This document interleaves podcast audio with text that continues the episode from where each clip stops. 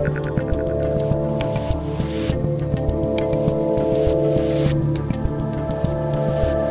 Dave Rubin, and joining me today is an entrepreneur, a motivational speaker, a best selling author, and the original Wolf of Wall Street, Jordan Belfort. Finally, welcome to the Rubin Report. How are you? I'm glad to be here. I What's am good. well, I thought you'd be a perfect guy to have on this week because we are both in this crazy town of Los Angeles. I've I've been to your house. It ain't bad, my friend. You've got you're in your beautiful studio and you got a pretty swank setup. But tomorrow, Gavin Newsom is going to allow us to leave our homes. Can you believe it's actually happening? You know, let me give you my take on it. I don't think anybody really listened to him. I- don't think there was any lockdown that I noticed, other than that I feel terrible for restaurant owners who were forced, for no good reason, at least in my opinion, to close their outdoor dining after they spent tons of money putting in the safeguards that one would need to have outdoor dining and all the barriers, partitions, heaters. I mean, it's crazy. And then just, to, I mean, I really feel bad. But I, I have to say, other than that, I, I think that there was like corona fatigue here in LA, and it was more of a ceremonial lockdown. I remember the first lockdown, David. eh, There was no one on the street, there was no Yeah. cars around. Yeah. This was not that over the last four weeks. It was like, oh, let's screw over all the restaurant owners and just like wipe them out of business. That's kind of what it felt like to me. How about you? Yeah, I mean, I think, well, my audience knows. I mean, we've basically been ignoring it around here, and I feel bad for the small business owners and, and the restaurateurs. And, you know, it's sad when I'm in your neighborhood or even in my neighborhood where you drive by the main drags and, you know, everything everything's closed. But that's kind of a that's kind of a good spot for us to start because for the for the people that know you, they they know Leo the Leo DiCaprio version of you. Um, but in a way, you're you're kind of a startup guy. You're like you're gritty and you get out there and you do stuff. That's what your whole Sure. career, the ups and the downs, has been about. How, if you right now were just trying to start up something, um, how would you feel in the midst of knowing that the government can just come in and and shut you down at any point? I, I feel like at this point, you have to, to take advantage of that insane fact that the government can come in and shut down many different types of commerce right now.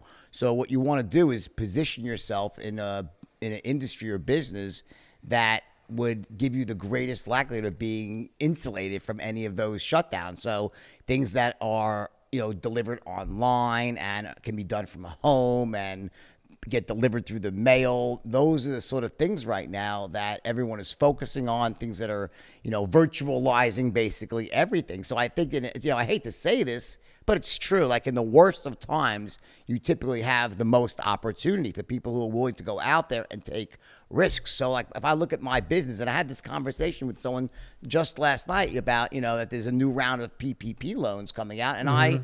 I applied for it and I deserve to get it. My business got decimated, decimated. My speaking business, because that was my core business. But now oh, I'm Oh, yeah. doing well because I have a new business. Words, but the, the point is, is like if you what business you were in last year, you have to say, okay, well, in the new reality, the new normal, if you want to call it, those rules.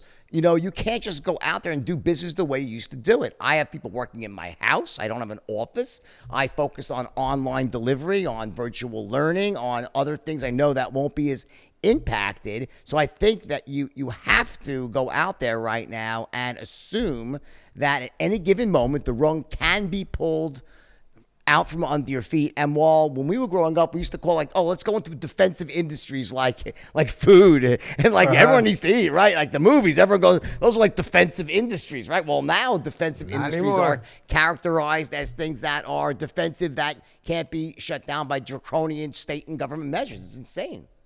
So, do you think that's kind of the key to being a, a good business person, a good a good business guy in general, someone who can like just see that things have changed? Like I think a lot of people right now, they still think that the old world's coming back. They still think February 2020 is coming back, but February 2021 is going to be way different than February 2020, and I don't think February 2020 comes back. I, I think this is one thing that's that's um, that's always constant in this world, and that is that the world is always changing. The difference right now, and I think you're 100% right, I don't think things are going back to the way they were ever. I really don't. Um, and not that people won't have, you know, I think people will not always wear masks, and I, and I think that there won't always be people social distancing because, you know, if you look back right now, we're in the middle of bubbles with things like Bitcoin and all this crazy stuff going on with some re- real estate prices soaring in certain areas, and you look back in 2008 and we, we, didn't learn anything. It's, it's the same thing again, another bubble. Yeah. So people like, you know, they, it's really bad after 2008. In 2008, it was like, oh, like we got to be really careful. We can't have bubbles. And people forget really quickly. But I think you're right, though, that like, I think that the, the, there's a new way that people have become accustomed to consuming everything, whether it's food, mm-hmm. movies, learning, buying products. I think that people have gotten comfortable right now or used to and even prefer in some respects to buy things and stay home. And I think that's never going to change. I think that's going to be here to stay. There's a movie, some crazy movie that was that was I think Bruce Willis was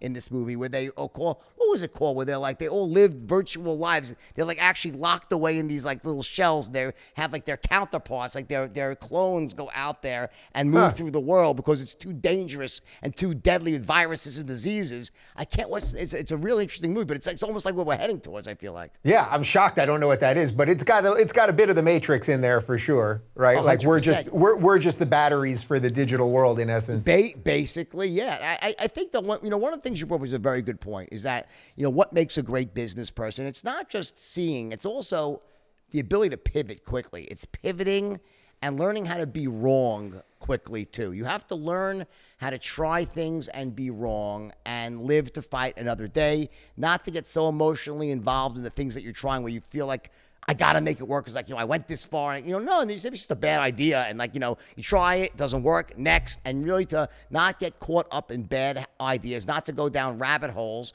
And also just to keep trying and trying and trying. And again, until you find that model. And I think if you do that right now, there is a path to success for everybody out there, no matter how desperate things might seem right now so that right there is what I want to spend most of our time talking about because that's that's your expertise and you've you've it's not something you're just talking about. You've you freaking lived it but but right I live it yeah again and again but, always yeah.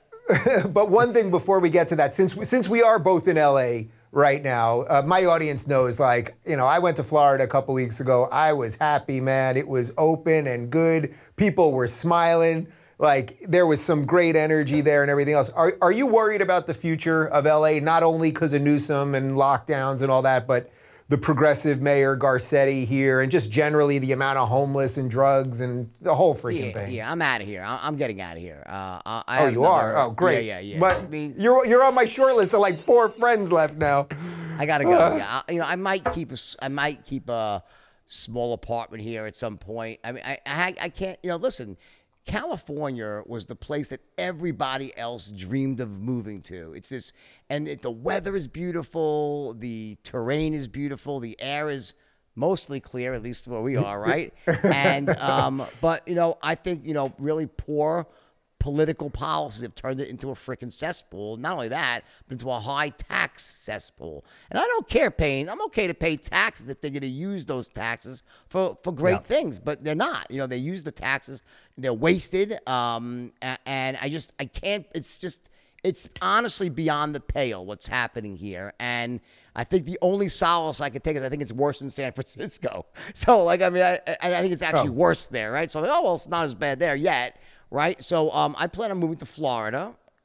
Um, and what's bo- but you know what's bothering me is like it's causing a bubble right now. Everyone's running to mm-hmm. Florida, mm-hmm. driving up mm-hmm. real estate prices. I'm kind of waiting, like, you know, hmm, I don't know, but like again, it's this weird thing here where you and I are watching. We're almost like sitting here and watching in real time the decline and unraveling of, of once great city. It's insane to watch. Yeah, and what's also weird about it, and I think this exact same thing happened in San Francisco, was it doesn't happen overnight. It takes a couple years, but if you talk to literally everybody, anyone that will talk to you, they all admit it's going in the wrong direction. Yet for some reason, people in LA, they can't make the connection between voting for policies and, and these politicians and then the bad stuff that happens. There's like a complete disconnect there because I, I think what happens is that you know, um, and I, want to I don't want to get to left right here, you know, because but but the, I think that what the Democrats have been very very clever and very adept at at at this hearts and minds campaign of of using this sort of they've linked these things where some there's some moral high ground that they have with things like climate and and gay rights and other things that are completely unlinked to the economy. And yet Mm-hmm. you know it becomes an emotional issue. And people when they go to the voting booth often vote based on emotion and not based on logic and they've been really really clever they, they, they've consolidated this party which comes to represent things that like I think most people don't agree with fiscally, but they they, they have this overwhelming, and I think the Republicans on the have made some huge errors. Like this, the mm-hmm. gay rights. Like, I mean, that, good lord. I mean, stop already. I mean, will you just stop? Like, like, just accept it. No one. It's, it's so stupid. So, if the Republicans hopefully will wake up and see what's going on right now, like, you know, they need to, and they've come a long way, I believe. They- I'm yeah, still, I, yeah. I don't want to get caught up in the election and stuff, but I, th- I think that it's time for for that the Republican Party to be what it should, should be, which is the most inclusive party for everybody um, that cares about less government, more rights for people, and you know not screwing around with everybody's life. And I just and somehow that's and both parties always get hijacked by the extremists on either side. But what happens is the extremists on the left have this moral high ground, so to speak, and they're using that to win the hearts and minds of young people and the academics and the high tech, you know, mafia there, whatever you want to call it. And it's causing elections to be swayed in one way. And it's basically taken this once great city and it's, you know, essentially flushed it literally down the drain. All right. Well, look, if if you buy a couple acres in Florida, maybe just clear out some land for me, and I'll. Yeah, buy, buy the gator patch. I'm like, hey, Dave, come on. Don't worry. They don't bite. They're not crocs. They're alligators. Big difference, you know?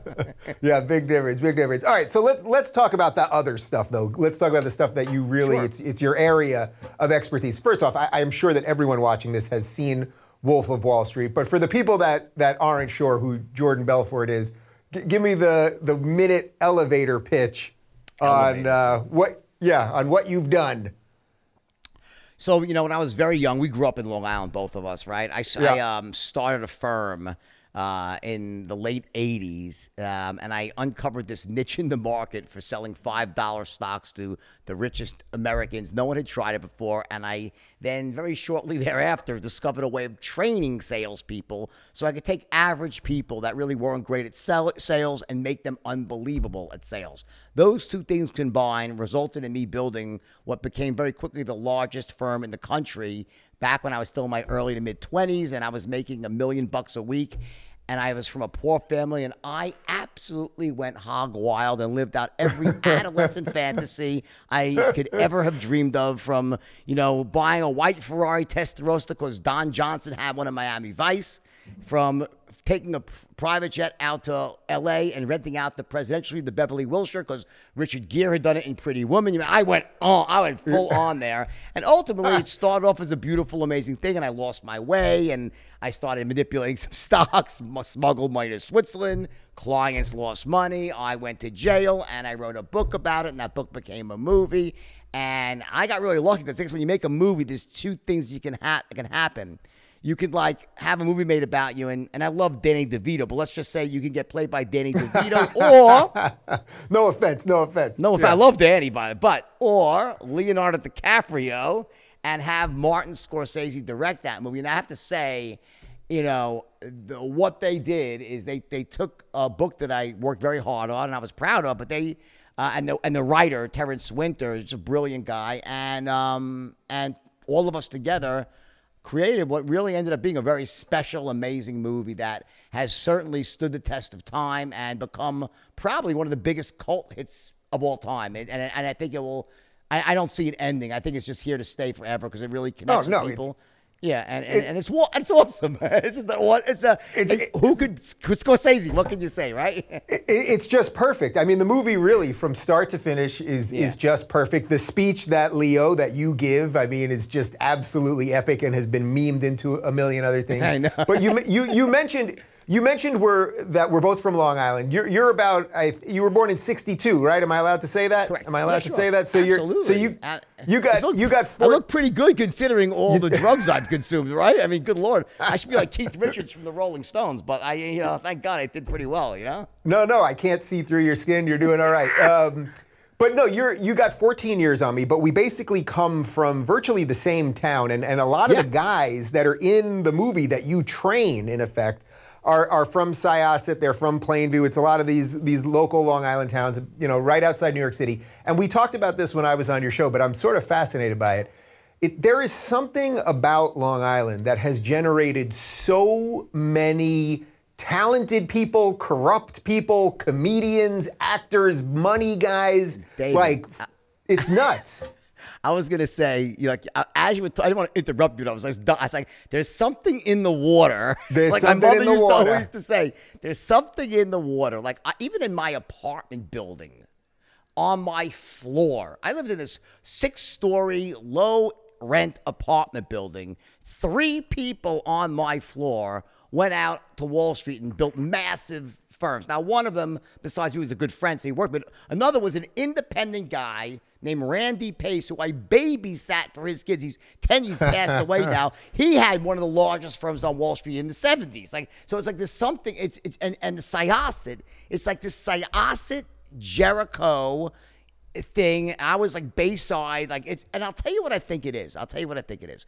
I think it is a combination of proximity to massive wealth, Yeah. but not actually having massive wealth. It's about not being so poor that it seems out of reach. It's mm-hmm. about having a great education. So it creates this almost aspiration. Like you almost feel like it's just there, it's within your reach. You see it, it's not yours. You have, you're given the tools because, like, I think what's really sad sometimes is some really, you know, kids, they grow up in these in bad areas, they, they really, they have the deck stacked against them. Like they don't get a great education. Um, they have a lot of gang violence, like things that it's almost like they have to really be special to make it out. And that hopefully, you know, will continue to change and get better. But I think we didn't have that. Like we, although we were, I wasn't born rich. I this shot that something bad had to happen for me not to get out to the next level. Like there was such a, a a pathway out, and I think part of it is that stressing education for sure was just a big thing in my area, and also there was like this mythical thing of like you go there, you move out to Long Island, you get rich. Like that, that Yeah. was a path, and I think that's part of it, you know. And I think that that that that if you take those things and it creates a sort of competition and pathway to success. That's my opinion. So, so when you were when you were building the companies and you figured out how you could do this by sort of reaching the rich people with something that wasn't normally thought of as kind of in their world, what what kind of like ethical issues were were you having as you were doing it? Like at first, did you think it was fully legit and then kind of lost control, or did you kind of know, or did you not know, or like what were, No, what were you yeah, struggling with? Very good question. So number one, th- there's there's two things, and there's a very interesting fact that like came out on my podcast. I had, I had the FBI agent who indicted me. He's a friend of mine now, wonderful guy. Oh man, I, all right, I got to him in listen to jail. that. Yeah, he's a, you should have him on your podcast. He's a great guy. Yeah. And and one thing that came out on my podcast with him because I asked him, there's this misconception that like that old people or people with, that were poor lost money at my firm. It just wasn't true. Like it was not true. Like I ran the firm and like this was a policy in place. Like we only call rich people. Now it's a it was on purpose. I didn't want people that couldn't afford to lose to lose, but also because I'm a greedy bastard. Like, hey, you know what? You know, if you're gonna go take money, you might as well take it from those who have the most because you're gonna get the most. So I'm not trying to say I was, the greatest guy ever, but I certainly pur- purposely steered aware, st- steered clear of people that could not afford to lose money, right? But yet the perception was that people that couldn't afford lost money. The FBI agent clarified because what happened was I left the firm. I sold the firm in 95 and after that and before that it was very controlled and we were basically I wouldn't listen, it wasn't like stealing. It wasn't it started off perfectly legit And then it started to spiral out of control, but it was very contained, about 95% legit. I would say now that given what I see on Wall Street, what I did was 100% legitimate. Like huh. now, given what I see happening every single day, I, I used to always say I deserve to go to jail. Now I don't really think so anymore because there's such corruption on Wall Street. It's like so bad now. I really, you know, I, I say, well, okay, well, I did things wrong, but it's not nearly, I didn't bankrupt Greece or Iceland at least. So, I, you know, I'm not that bad a guy, right? So, no, seriously, the, the, things that you yeah. see now happening in Maine in the bigger firms is unbelievable. But the, the big mistake I made was this lapse of ethics, one step at a time. So I mm-hmm. want to be clear. I did break the law. I did deserve to go to jail for breaking the law, although my, my per- perspectives changes what I see is comparatively, but it's still like I don't want to say I didn't. I did break the law. It started off perfectly legitimate, trying to make people money. And then I made some fundamental errors and I allowed the firm to grow too fast and I lost control of it. And then the first time I really broke the law, I was like, oh, I'll, I'll do it once, I'll never do it again. But then my line of morality got moved a bit. So next mm-hmm. time, you know, you do things good again for them. Then next time you step over, it's a little bit further to the right, and then back again. And before you know it, through these tiny, almost imperceptible steps, you're doing things you thought you'd never do. You're associated with people you never thought you'd associate with, and it all seems perfectly okay. It's like you dip your toe into a bathtub, piping hot water. You're like, oh wow, so hot, right? And then three minutes later, you're in the water and it feels fine. Now, when I was a young boy, I remember distinctly thinking, oh, I know what's going on. I get in the bath and I'm the water's cooling down because my body's cool. But no, the water's not cooling down. You're just getting used to it. Yeah. And that was the mistake I made. And, and it's a mistake I'm very aware of today. Like, I won't even take one little step over the ethical line. Like, I am real, I'm more careful than anybody else because I can't afford to have a second hiccup here, right? So I yeah. like I always say to myself, like any action I take, like if it's even the slightest bit unethical, I just, I just won't do it. You know, I'm not going to take that chance. That's my best protection against ever doing anything wrong again. And I think it's really good for everyone to look that way. But there are some things in life where there's gray areas, and there's nothing wrong with playing in the gray. You know what I'm saying? But you know, I think that the test is if you're going to hurt someone else along the way. That's probably the the single thing that that's like eh, if you're going to hurt someone else if it's a victim list in the gray, okay, well, you can consider it. But other than that, it's a no go. Well, I just love the honesty there because I think a lot of people think it's like, oh, there there are like good people, and then one day they just make a decision to like do bad things. Where it's like, oh, along the way of building something that that started just exploding under you, like some strange decision not strange some some decisions start being made and then next thing you know you're in you're in that different water but one, one of the things i watched the movie about two weeks ago in, in preparation for this and i've seen it probably 10 times already but one of the things that i think is like your greatest skill and i sense probably what you get the most joy from is the way you were able to train these guys just mm. guys guys that weren't thinking that they were going to be selling stocks guys that probably didn't have much of a future guys that were doing all kinds of drugs and had all kinds of other problems, but that you could turn them into something yeah. that they weren't is is pretty cool. It's still my to this day. It's definitely the, like the passion I have, and I love the fact that I go out and get to do that. Not as much now with COVID, but you know I still do it virtually, and I'm sure that part will eventually come back of speaking to live in you know these huge stadiums and stuff, which I used to do a lot of.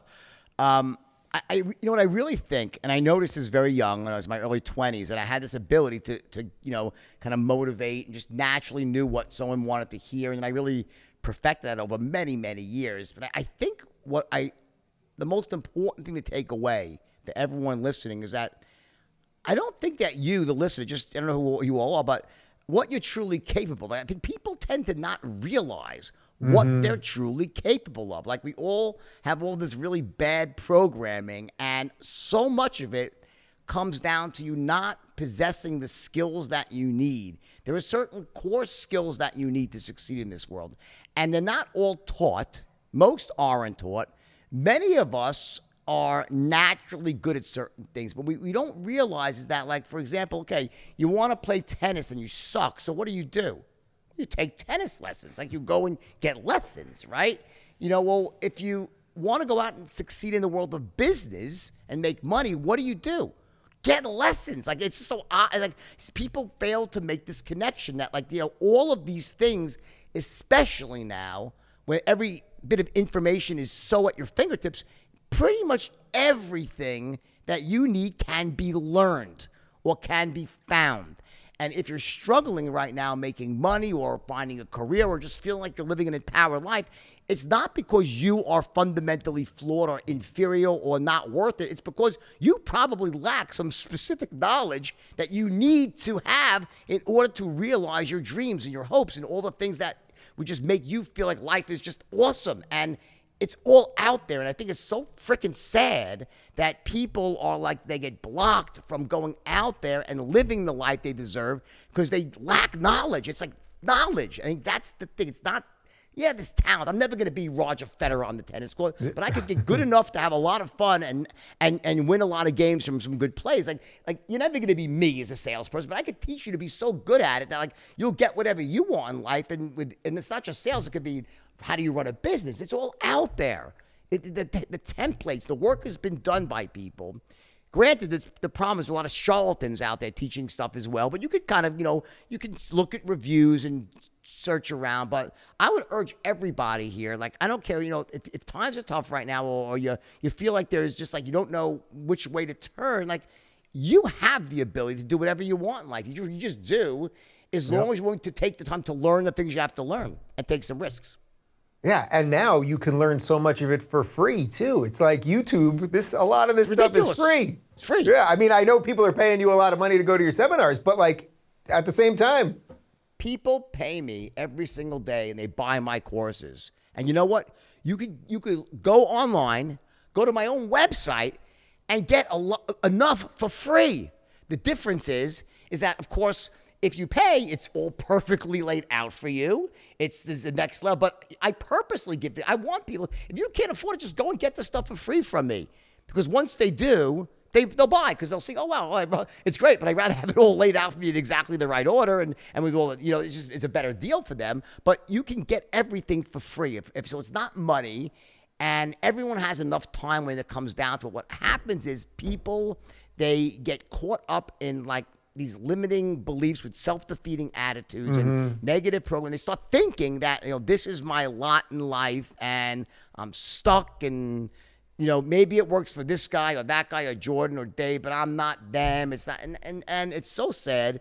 I think now, if there's any ever been a time where you can reinvent yourself, now is the time. The whole world is the whole world is going online. Everyone is is just you know is in that same boat of like you know like what's next? What there's money always to be made in those situations. Yeah, I, I, totally agree. It's like we're watching the old world go away, but there is a new world on the horizon, and, and there's going to be a lot of people that build a lot of cool stuff and make a lot of money in that process.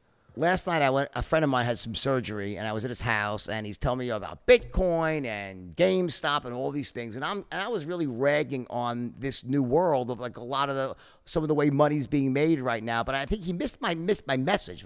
Like, my, my point was is that like I don't like I don't play myself in some of these things that I think are are like you know it could go one way or the other. I'm more of a skills based player. Like I just like things that are more skills based where I could stack the deck in my favor by being really great at something. You know, versus like I, when I look at like throwing a dart and hoping I catch it going up versus going down, right? Yeah. So like my friends like, oh, you're so negative on the new world, and I agree. I'm not. I'm I'm positive. I think that you're 100 percent right. The old world as we knew it is basically either I wouldn't say it's dead, but it's dying a very rapid death. And there's this mm-hmm. new like entity forming right before our eyes of how people go about and consume and do and live everything and everywhere. And opportunity is all around us right now. And as long as you are willing to accept the fact that you're right, that it's not going to be February 2020 in, in another month right now, it's going to be 2021. And the lockdowns will end eventually. And you know what? There will be opportunity. I believe that's going to be extraordinary. And there's also going to be some hell to pay for all the fiscal irresponsibility, but that's a separate issue. Yeah. So uh, this is an odd odd segue from the success part, but as you were doing all of this stuff and and the money and the traveling and all the crazy stuff you were doing, you were you were on a lot of drugs. I mean, the movie is sort of like a an adventure, an adventure through drugs. In retrospect, are you like shocked that you were even able to survive? And there were some moments where maybe you wouldn't have. Shocked. At this point, I think it's an amazing testament to the resilience of the human body, like the, the human liver. Um, one thing I had going for me is I wasn't a big drinker. And I, and I think that like what happens with the, a lot of the drugs that I took, and I got plain lucky. Like better men than me have taken one hot dose and they've died. Like Heath Ledger and a lot of great people, right? Uh, I got lucky, no doubt about it. But I, I wasn't a drinker, and I think what happens with alcohol is it sort of takes a different. It takes drugs that you might know what the safe doses are for you, and it throws it out the window. It intensifies the effect of lots of drugs, and it depresses breathing and and, and, and your heart beat. And I think I was pretty at least um, aware enough that I never got myself. I mean, I overdosed once. Um, but that was pretty much on purpose. It was more of an out, you know a cry, an outcry of a, an act more than trying to kill myself. But I mean, I, I think I got very lucky because at the end of the day, um, I look at many people who I went through that with. They never really recovered fully. They, they never really, you know, if they're around there, they look unhealthy. Some of them died. Um, yeah. But um, I, I, I, also, by the grace of God, by the way, as well. I mean, you know, I got to thank. I think that I, I've never been. I, I believe in God, but I, I think that at this point, certainly, there's definitely a path for me that wasn't supposed to end back then. And uh, I've been sober for a really long time. Like I still drink a little bit, but I, you know, I haven't done drugs. It's been a very, very. Uh, the last time I really partied like hard was April seventeenth, nineteen ninety seven. That was my date where I went to AA and and you know, and that was it. And then I've you know I've, I've, I've dabbled a couple of times since then, but never. I've never done drugs like you know anything more than a little bit. I tried smoking pot a few times, but that's it. Yeah, yeah. But a lot of the guys, a lot of the guys though they they either didn't make it or they or no, they're pretty we banged know up those now. people. Yeah, it's pretty yeah, terrible. But I think uh, also my drug choice was mostly like I was it was quaaludes and cocaine. It wasn't heroin, you know. And heroin is like more of like you know the death blow because of the it depresses your breathing, choking on your own vomit, stuff like that. Like I think the drugs that I did were more not safer. I was, like, oh, they're safe. These are safe drugs. I think they're yeah, less yeah, bad. You know, they're less bad, so to speak. You know on, on the terrible, like on the terrible index, and not quite as terrible, you know. right, exactly. Um, all right, that's good to know though that you For do. All you children drink. out there.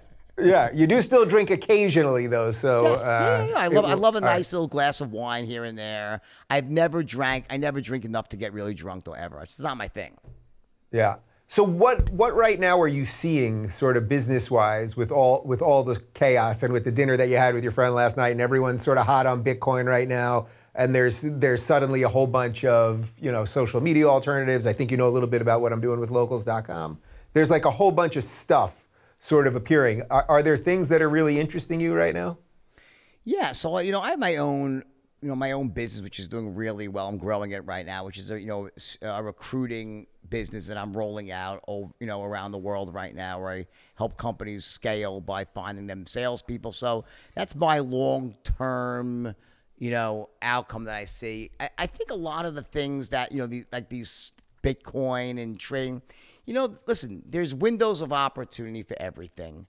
I, what scares me, always scares me about Bitcoin is that, you know, I, as much as I know about the government and how they detest money laundering, I just, I, I just scratch my head and say, how would they allow this to become something that could so easily be used to launder money, and it can. Like I don't care what I, I listen. I have a lot of friends that are really successful that love Bitcoin, and I have some that hate Bitcoin. And the ones that love Bitcoin, they're legitimate people, and they're not scamming. They're just like they like it. They have their reasons why. Um, but it, it, just it's I know enough about. It. It's very easy to use Bitcoin to like hide money and you know and do deals that are that could that would otherwise be much more difficult to do uh, through the traditional banking system. So my point is like I, I just question. I'm not saying that's what Bitcoin is only used for because it's not. But why would the government. It's my fear. It's like the government say, you know, we spent all this time trying to stamp out Switzerland and the Caymans. So what? what all right, well, uh, great. Let's just get turn control over now to a system that we can't control. I, it doesn't make sense to me. The only thing that does make sense to me is if it's the government itself that released Bitcoin, and they know everything. Like it was actually the CIA or the government that's behind the whole thing, and like, Oh, yeah, geez. go hide your money. It's great. And then like they know where everything is. That if that came out I'd say, aha, now it all makes sense. You know. Now, now you're now you're really going down the rabbit But hole. other than that, but other than that, other than that, I I love. I think the technology itself of blockchain is really elegant. I think it's got a lot of uses, and I think that I understand that Bitcoin is a lot of people that like it. That and the more people, there's a network effect on that in terms of not so much for spending it, but there's a network effect of the more people that that think it's worth something. I guess it really is in some respect. And then also that we always look at things from a purview of the United States and as having a stable currency. So, you know, imagine if you're in a, country, or let's say you're in uh, Peru or somewhere, or Chile, or uh, and that country and the, the, the currency is devaluing, or Cuba, and it's almost impossible to have us uh, to be able to hold currency because it's not worth anything. They would usually use dollars, but Bitcoin is a good, I guess, is an alternative. It's not very good for transaction. It's, it's a storehouse Right, of right, it's the value. I guess it's yeah. much better than their own their own basically worthless currency. So I think there's applications for other countries that we probably don't realize as much coming from the United States. I've seen it as I go around the world that that people in other countries they they much more think it's like oh yeah it's you know better than my own currency. I, I'll take that any day. So we'll see. The jury's out. I I um I'm still ambivalent. I think that there it could go either way right now. If the if the U.S. government doesn't step in and try to squash it, I think it, it could go much higher. Do you think, despite the opportunity that we have right now, because of because of the chaos, um, that just sort of generally the Biden administration with taxes and regulation and all that stuff is is going to scare a lot of people from from building the right businesses? What I think is that typically a president inherits what they got from the administration before them. So Biden will reap the rewards of Trumpism, and that will probably last for the first year or so, maybe two. And then the effects of Bidenism, whatever that might be, and the liberal policies will start to really take hold more in the second and third year and even fourth year of his term. So I, I think there's this really weird thing like you know administrations you know you know they either get the credit or blame for things that really probably weren't much of their own doing. Um, and my biggest thing is immigration. I, I, I don't get it. I just don't understand. I don't understand. Um, I, there's no doubt the immigration system is broken. I have clients who are immigration lawyers, and so I really have a very good insight into immigration right now. a Really good insight.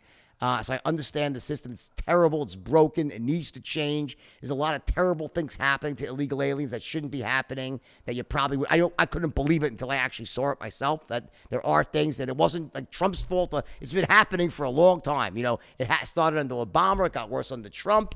Um, but to let's say everyone could stay it's insane. It's it's, it's like it's pissing in the eye of every person that legally came here. As much as forgiving student loans is pissing in the eye of every person who went to school borrowed money and paid it back. It's like there's like this moral hazard here in this thing. And so you know obviously we, the, the the intelligent person would say if i'm going to make no consequence for sneaking in everyone's going to come and sneak in. If i make no consequence for not paying back student loans no one's going to pay back their loans so there's a huge issue with these things, and I think that's I think that the common theme that you and I, I think agree on is that like about just personal responsibility for one's Yeah, actions, yeah. and I think that's like almost the underlying theme on on the left is like there's almost a lack of personal responsibility for one's actions and where one is in life at this moment. Where where does just common sense fall into that? Because it's interesting when I listen to you, it's like I, I know you can go deep on all all the business stuff and and how to help people succeed and all that, but you just strike me actually more as just like a common sense guy, more more than anything in a way. And that may be a Long Island thing too, at some level, or like a Well, Queens thing. I think that I think that com- I think common sense is much more easily shown when one isn't saddled with prejudices. like, like I like I don't care about any of the social stuff on either side. I just don't. Like to me, I think people should just do and be what they want and have like I like, I think a lot of the problems with the with these with both parties is they represent things that are so like they're not like there's politics and there's other things. You know, I'm trying to say, and like like Yeah, for me, yeah, I, I look at I I, think. I see things really clearly because like I don't like I don't care. Like I always say, I'm prejudiced against two types of people: lazy people and stupid people. Other than that, I love or hate everybody else equally, right? Like, and I think a lot. I think there still is out there. There's a lot of prejudice. People have a lot of like um just a lot of like they come into the into the into an idea with like not looking at it from a level playing field. And I think what I'm what I think one thing I do pretty well is I'm able to look at I'm able to take a step back and go it's called going better on my own. On, I just take a step back and say, okay, in all in truth, all things being equal, like let's take the bullshit out of this thing. What's the real truth here? Like I think I have a pretty decent read I guess everyone probably thinks that. You know, eh, right? No, I eh. really think I have a pretty good read. I, you know, I'm, I'm, I'm well educated. I, I, I, I make sure I listen to a lot of different points of view. So I think that if I sound reasonable, it's because I'm not allowing a belief I have about some, a core belief I have, whether it's about abortion or or or being gay or this. It's like to me, it's so stupid. Like to allow that to color your your your judgment for other decisions, but it does. I think it does all the time, and it's really destructive to uh, to the country and to the world. I really think it is. Uh, how much of that do you think is connected? You just mentioned that you believe in God. I, I've been saying for the last couple of months that I'm probably more of a believer now than at any time in my adult life, for sure.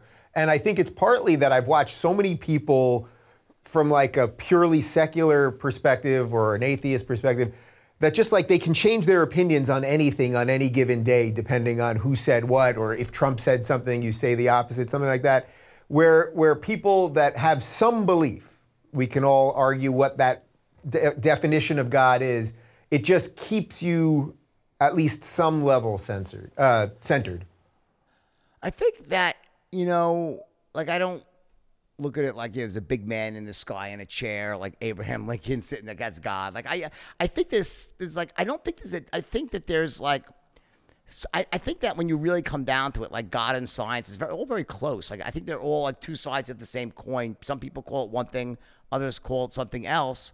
Um, but I just think that like I'm not the highest authority out there myself. Like I think there's some, I think that there is truth. I think there's there's like truth. I think there's goodness and there's badness. There's right. There's wrong. I think it's pretty obvious, and I think like those things are just you know where they come from. I don't know. I just I, when I say I believe in God, I mean I, I believe there's something out there greater than myself, and I don't really care what it is. I think it gets corrupted by religion, by organized religion. I mean that's the biggest problem is that people. It's such a powerful.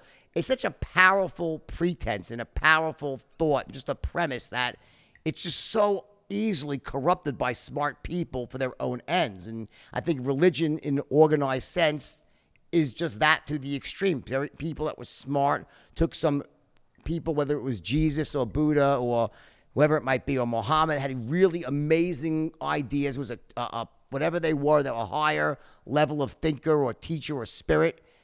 And then, ooh, I could take that shit and freaking make it good. You know, I got, damn, I can get, I can get everyone to give money. I can control the population, make them, and that's probably the worst view of it. I'm sure there's a lot of benevolent people in there as well. But I think that at some point, a lot of this stuff gets, gets, you know, goes towards the darker side because it's so powerful. Because it's a, it's such a, like, I think one of the greatest movies is like, um, Contact. It's with Jodie Foster, right? Right. It's just a I great loved it. movie. Carl Sagan, And- yeah. right? And, and it's a great book, great movie, and like you know, they like they ask her, do you so you think that ninety five percent of the population is suffering from mass delusion?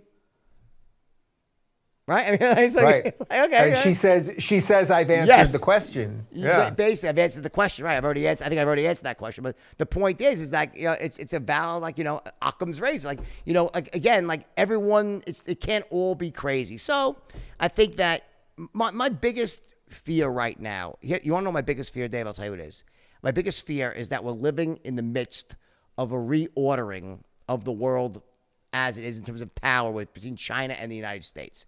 Mm-hmm. And I think there's there's the, the moment the big cataclysm is going to be if there is a shift away from the US dollar to another currency, whether it's the yuan or some other currency, this is going to be that black swan moment that the, the, the reason the US is allowed to get away with what they're allowed to get away with, and reason the world is typically stable is the U.S. is that stable currency that's backed by only one thing military might.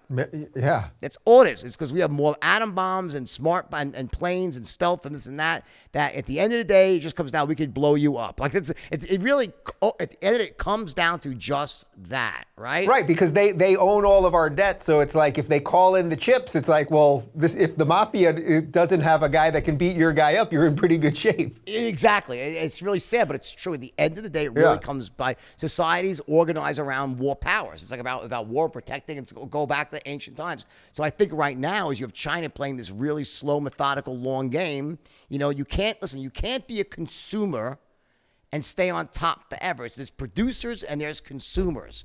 And you, the U.S. has become a consumer-based economy. We make very little now, except ones and zeros. And you know, China now is, and, and by the way, China is also getting to the point now where you know they they are now, you know, as you start to elevate out of that middle class, you know, you become more of a consumer-oriented country. We're a financial services-based country, you know. So, but that can't, you know, w- w- watch what happens though. Look, where does the wealth go? Where do the reserves go? They flow always to the people who are producing, not consuming. And that's why the U.S. is basically flat broke right now. And, you know, it's almost like, you know, we talk about too big to fail with our banks. But you know, the U.S. is the ultimate situ- the ultimate example of too big to fail because you know if the U.S. dollar fails, well, you know, good luck. What happens next? Like not everything, but that's the question. Is like how long? How long can you kick the can down the road? And I think there's probably smarter people than me, economic, that really study this stuff. That maybe no, I don't really know at this point, but you know, it, it seems to me that like at a certain point in time, something's got to give, and it's probably going to have to do with uh, an event, whether it's an EMT, uh, uh, um, um, you know, um, EMP, uh, I think, an election, EMP, excuse me, EMP event. Something's going to happen that is going to be impossible to come back from, and that's when we're going to see a complete reordering of everything. And how? And here's the thing: how hard would that be to happen? An EMP, like that's not like you know, I always wonder like when is like one of these crazy rogue. Let's just let's reset the board. Let's right, reset right. the board. The ultimate I mean, they reset. did it. They did it in Ocean's 12. So, or Ocean was that Ocean's 11? Maybe it was the first one. they, they, did it in like Avengers and Civil War. They did it. The yeah. guy did it like in in, in, in Sokovia. the evil guy from right. Sokovia did it. Right? Exactly. It's like an EMP. If they've done it. If they've right. done it in Avengers, then clearly they can do it. But I, I actually, the, the, the broader point though of like that they own so much of our debt and that we owe them so much money and that what ultimately keeps us safe is just our military. So it's like, yeah, we end up just kicking everything down the road until this it's almost like it has to end horribly. It's not really something you want to think about, but well, at some point it's like, how does it not end? It's not like end? we can ever really pay them back. We can't get out of debt. Yeah. I'll tell you how it ends. Very simple. Look at England. Look at England. I mean, like England's a perfect example of a post, you know, global power.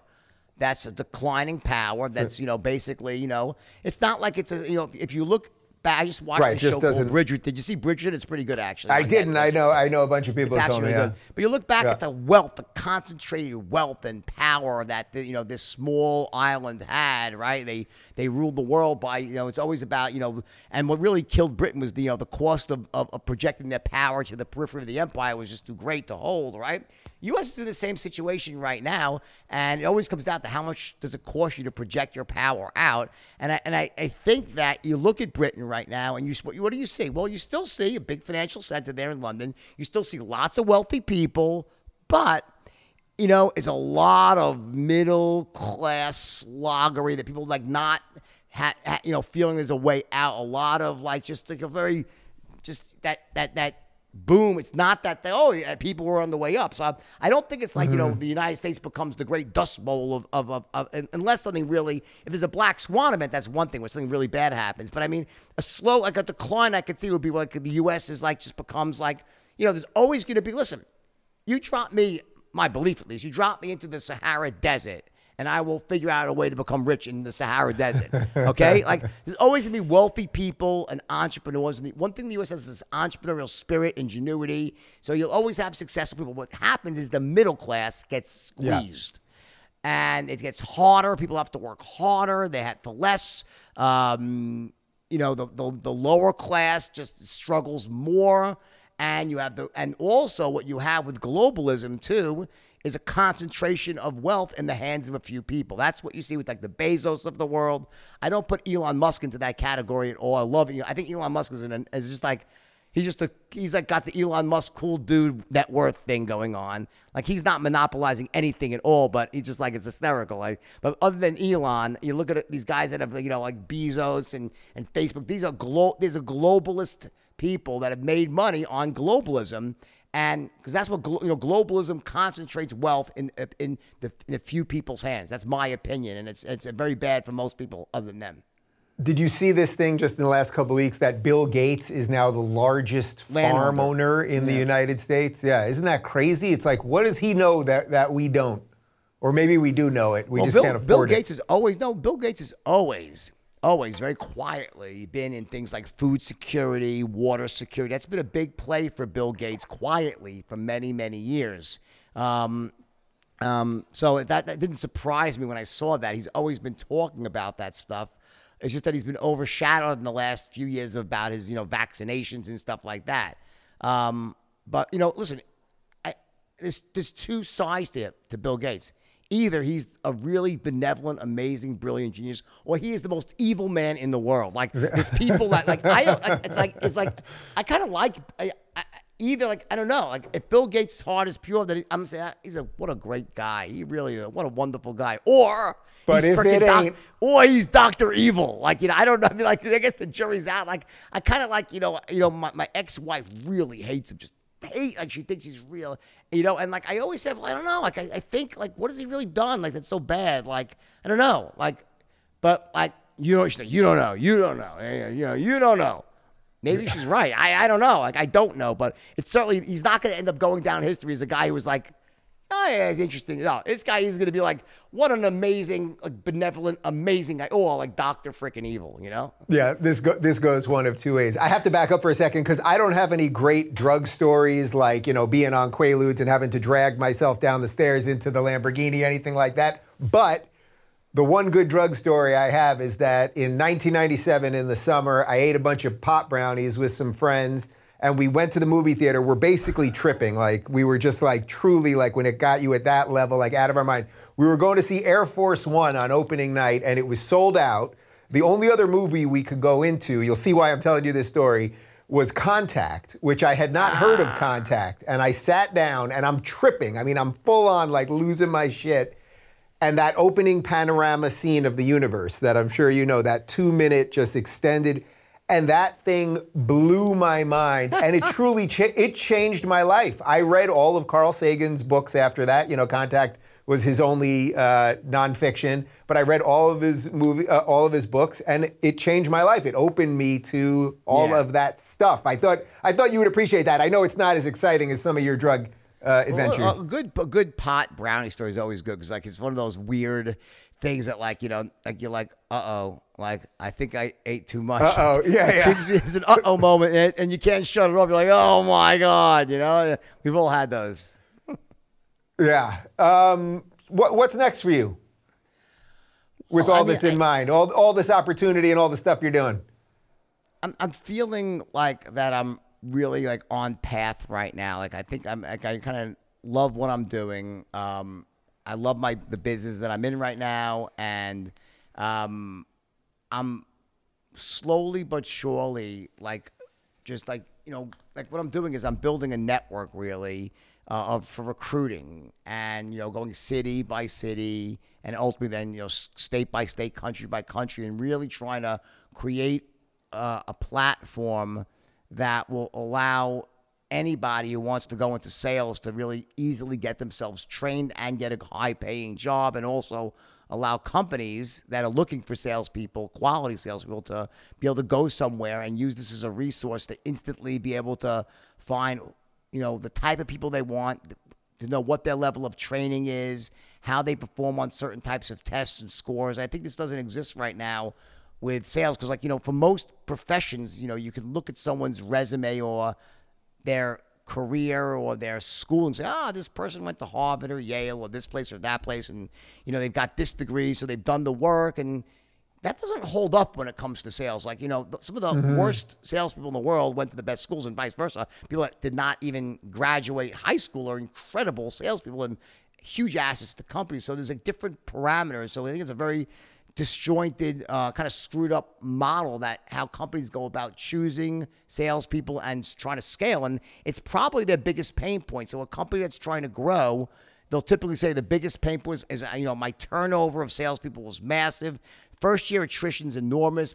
First year performance is terrible. So I'm trying to address that problem by, you know, really, you know, creating a much uh, more robust database and data set for people to go out there and choose salespeople. So it's a it's a long term project I have right now. It's like mapping the genome. no, it's like it's, a, it's a little shorter than that.